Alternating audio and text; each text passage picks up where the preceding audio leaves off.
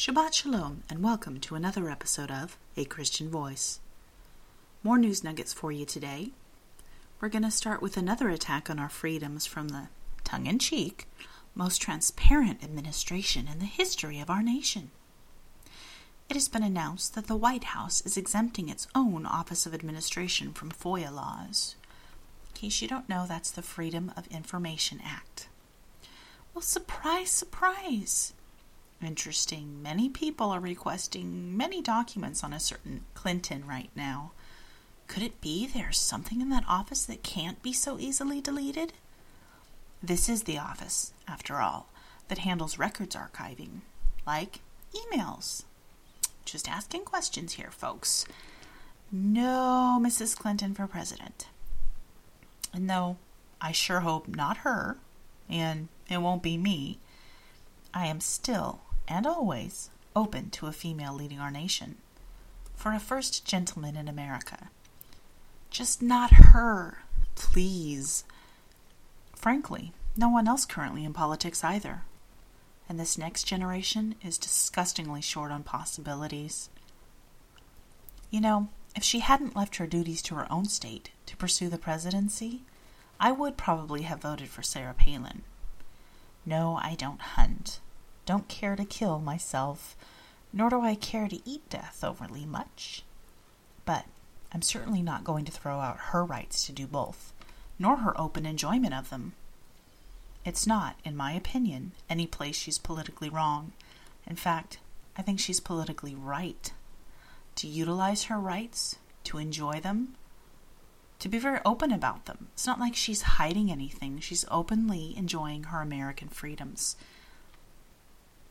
But I wouldn't vote for her now because she let down those who elected her in order to campaign.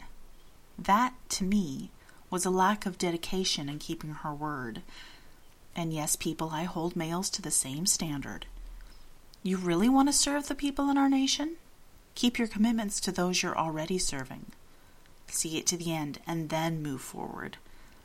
Anyone who leaves one office for another, more politically advantageous or powerful one, I just can't trust, you know? It's a shame, but no one seems to think how one conducts oneself, whether publicly or privately, to be important in a leader. Well, here's one for freedom. Yes, it can be stopped. It can be rolled back, bit by bit, overcome the bad, the wrong, unconstitutional so called laws with new good laws. Uphold freedom, as the state of Texas is doing. The Texas State Senate has approved a bill that allows open carry. As I've stated before, it's already a right. But Texas was one of the few states that restricted that freedom in the past. Now, with this new law, they're still requiring licensing and permits, but it is a step in the right direction. Good job, Texas. Bad news. The Presbyterian Church USA is killing itself by promoting homosexuality. You can argue whether that's bad news or not, depending on your feelings about Presbyterian Church. But they're trying to force all congregations to perform fraudulent marriages between the same genders, as well as accept perverse clergy. They want this to happen within one year's time, when are they going to learn? Do they think these homosexuals are going to fill the empty pews? Are they going to tithe? Are they going to teach Sunday school? Visit nursing homes and prisons with the gospel? Yeah, a few might come to church here and there. They might even help with a clothing ministry or a food bank. Some may even do short term mission trips for a vacation or whatever the reason. Maybe just the it feels good to meet felt needs excuse for ministry which isn't ministry, it's social work. You don't need to be in a church for that. And they know that full well. Everyone knows that, except perhaps certain church leadership. So, what exactly do you think you're gaining here, Pres leadership? Converts? Nope. Cash? I'm thinking overall, not. Packed churches? Again, why would they?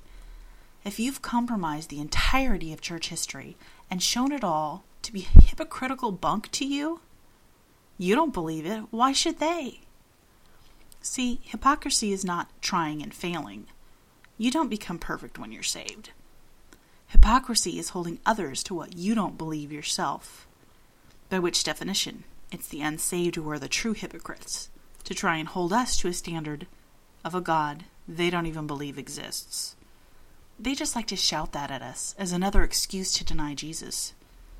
Well, why go to church in that case? There are more socially elite places to hang out. Definitely more fun places to go than some place singing songs and studying about someone whose word you have absolutely no belief in. Church is for Christians.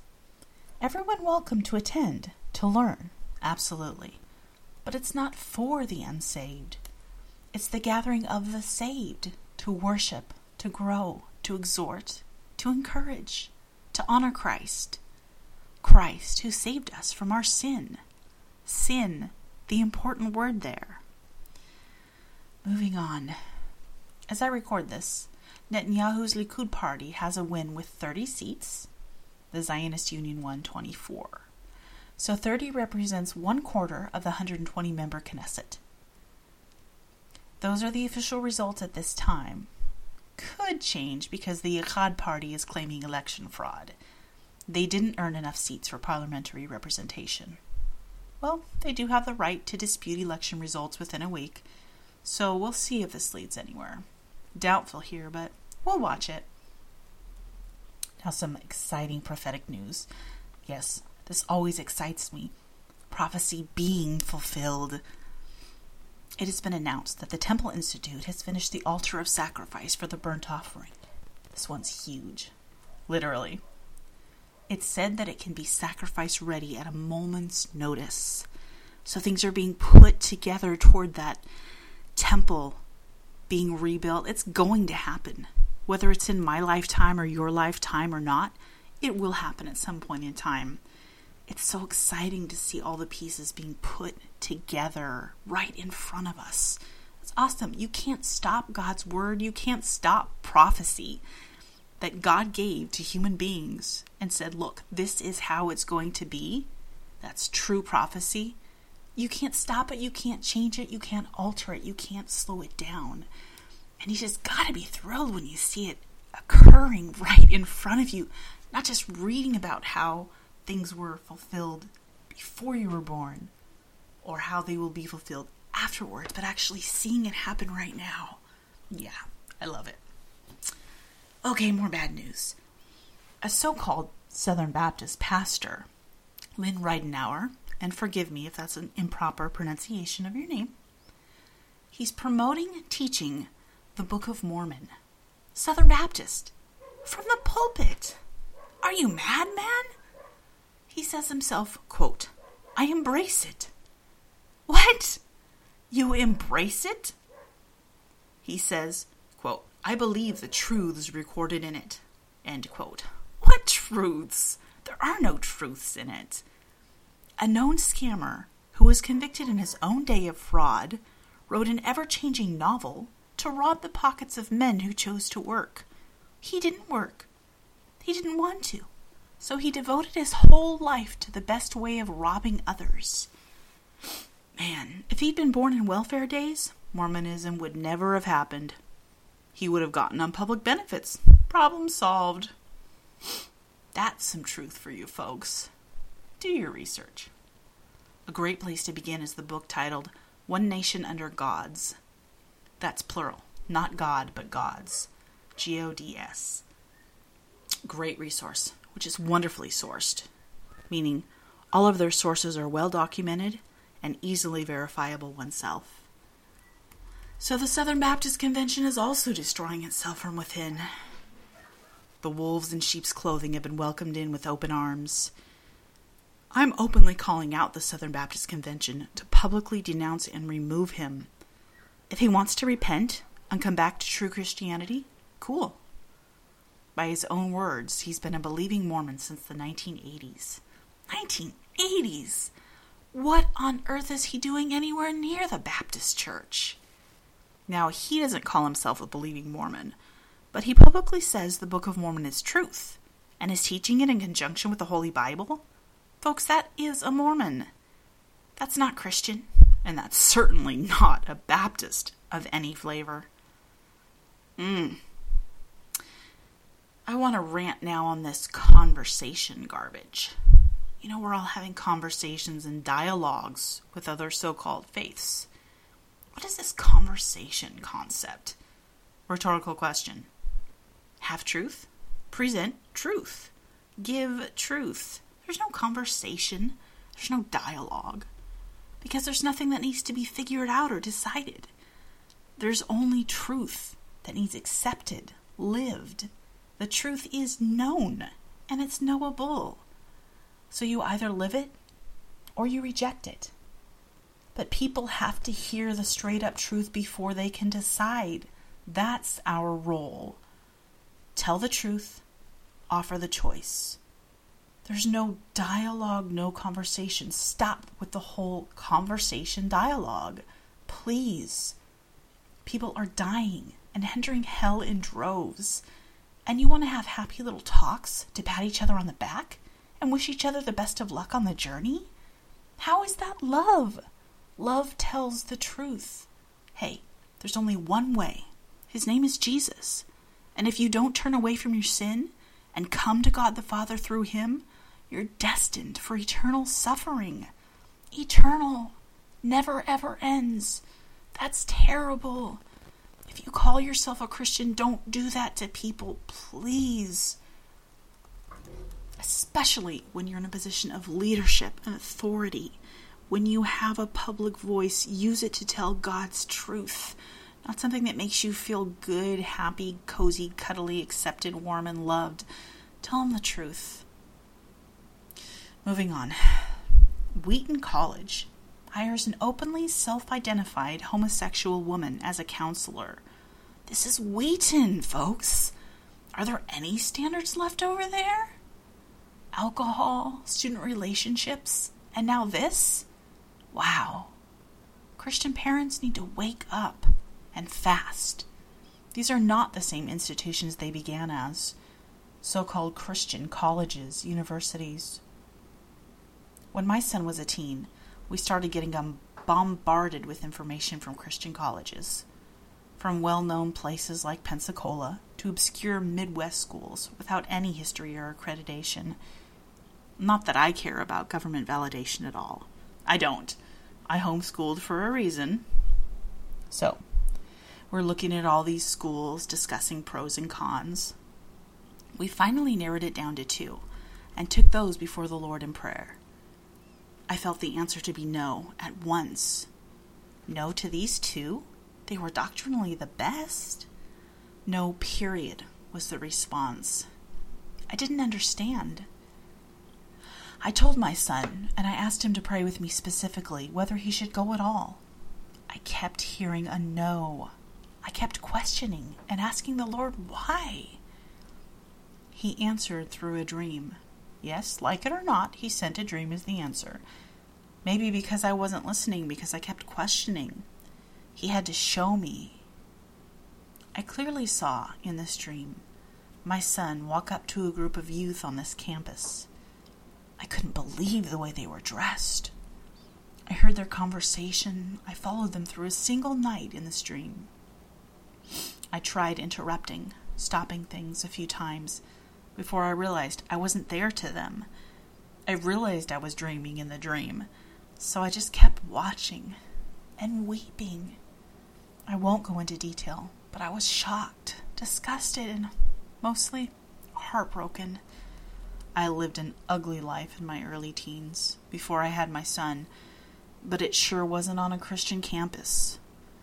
It was on and off the streets of some of the worst places, in places of open vice. I think the worst part of the whole dream is that people were being deceived.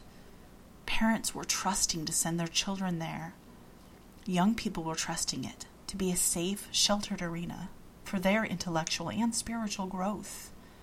It was truly vile what the Lord showed me that night. I heard these words clearly after observing Den of hell, of Satan. I awoke, deeply devastated. My son laughed in scorn when I shared the dream with him. He said, Mom, there's no way it could be like that. These are solid Christian places. Just being overprotective. Truly, I was not. I had been so excited for him to be going. We had spent a good year exploring, researching, talking with a number of these schools. I didn't want to believe it either, but I've learned in my life to listen when my Father God is speaking.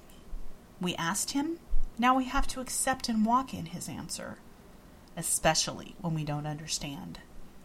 That's when we need faith to step in and keep us in the right direction. Trust in Adonai with all your heart and lean not on your own understanding. In all your ways, acknowledge Him, and He will direct your paths. Proverbs chapter 3, verses 5 and 6. Well, this was six, seven years ago. Now, some of these things I was shown are coming out, little by little, one issue at a time, one destroyed young life at a time, one disillusioned young adult who has been taken by the hand and drawn on the broad way to hell at a time. One news headline by one. Realize, please, that for every issue that makes headlines, there has been a chain of others leading up to it that didn't, that you never heard about. You don't get to major spiritual downfalls without the breadcrumbs of small compromises behind.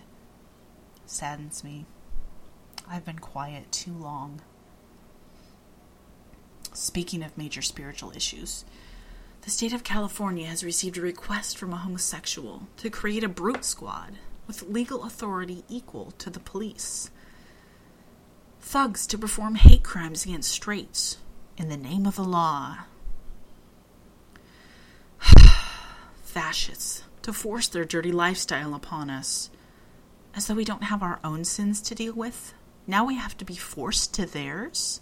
Where's the tolerance? Surely not from their side, the perverse side. They don't really want tolerance, they want conversions. You know what? So do I. Only I'm honest about it, and my methods are different. My methods are not like theirs bullying, intimidation, hateful rhetoric, aka hate speech, and the forcing of unconstitutional laws upon a dumbed down populace. They're doing all these things with one hand while the other is pointing a projector at us Christians. Look behind the white screen, people. Look behind the curtain at the great and powerful LGBTQ. Expose them for the frauds they are. Just don't stop there. Look inside them. Pity them. Love them to Jesus when you see the why. Why must they insist everyone share in their brand of sin? In order to excuse it, to justify it to themselves, thinking somehow that will remove the dark sin stain from their souls. It won't. Should the whole of mankind declare it okay, they will still have to face the one who defines sin God Himself, the one who is ready in an instant to forgive it if they will just turn their hearts away from it. He will help with the body afterward. Let Him cleanse you today. He is waiting. Chapter 3 of the book of John tells us in verses 16 and 17 For God so loved the world that he gave his only begotten Son, that whosoever, that means you, whosoever believes in him, shall not perish, but shall have everlasting life. For God did not send his Son into the world to condemn the world. See, the world is already condemned, each of us condemned for our own sin natures. But he sent him that the world might be saved. I invite you, he invites you to believe on the Lord Jesus Christ, Messiah, Savior. Repent of your sin to him in your heart and be saved today. Yeshua Adonai, Jonah 2 9. Thanks for listening. Copyright 2015. A Christian.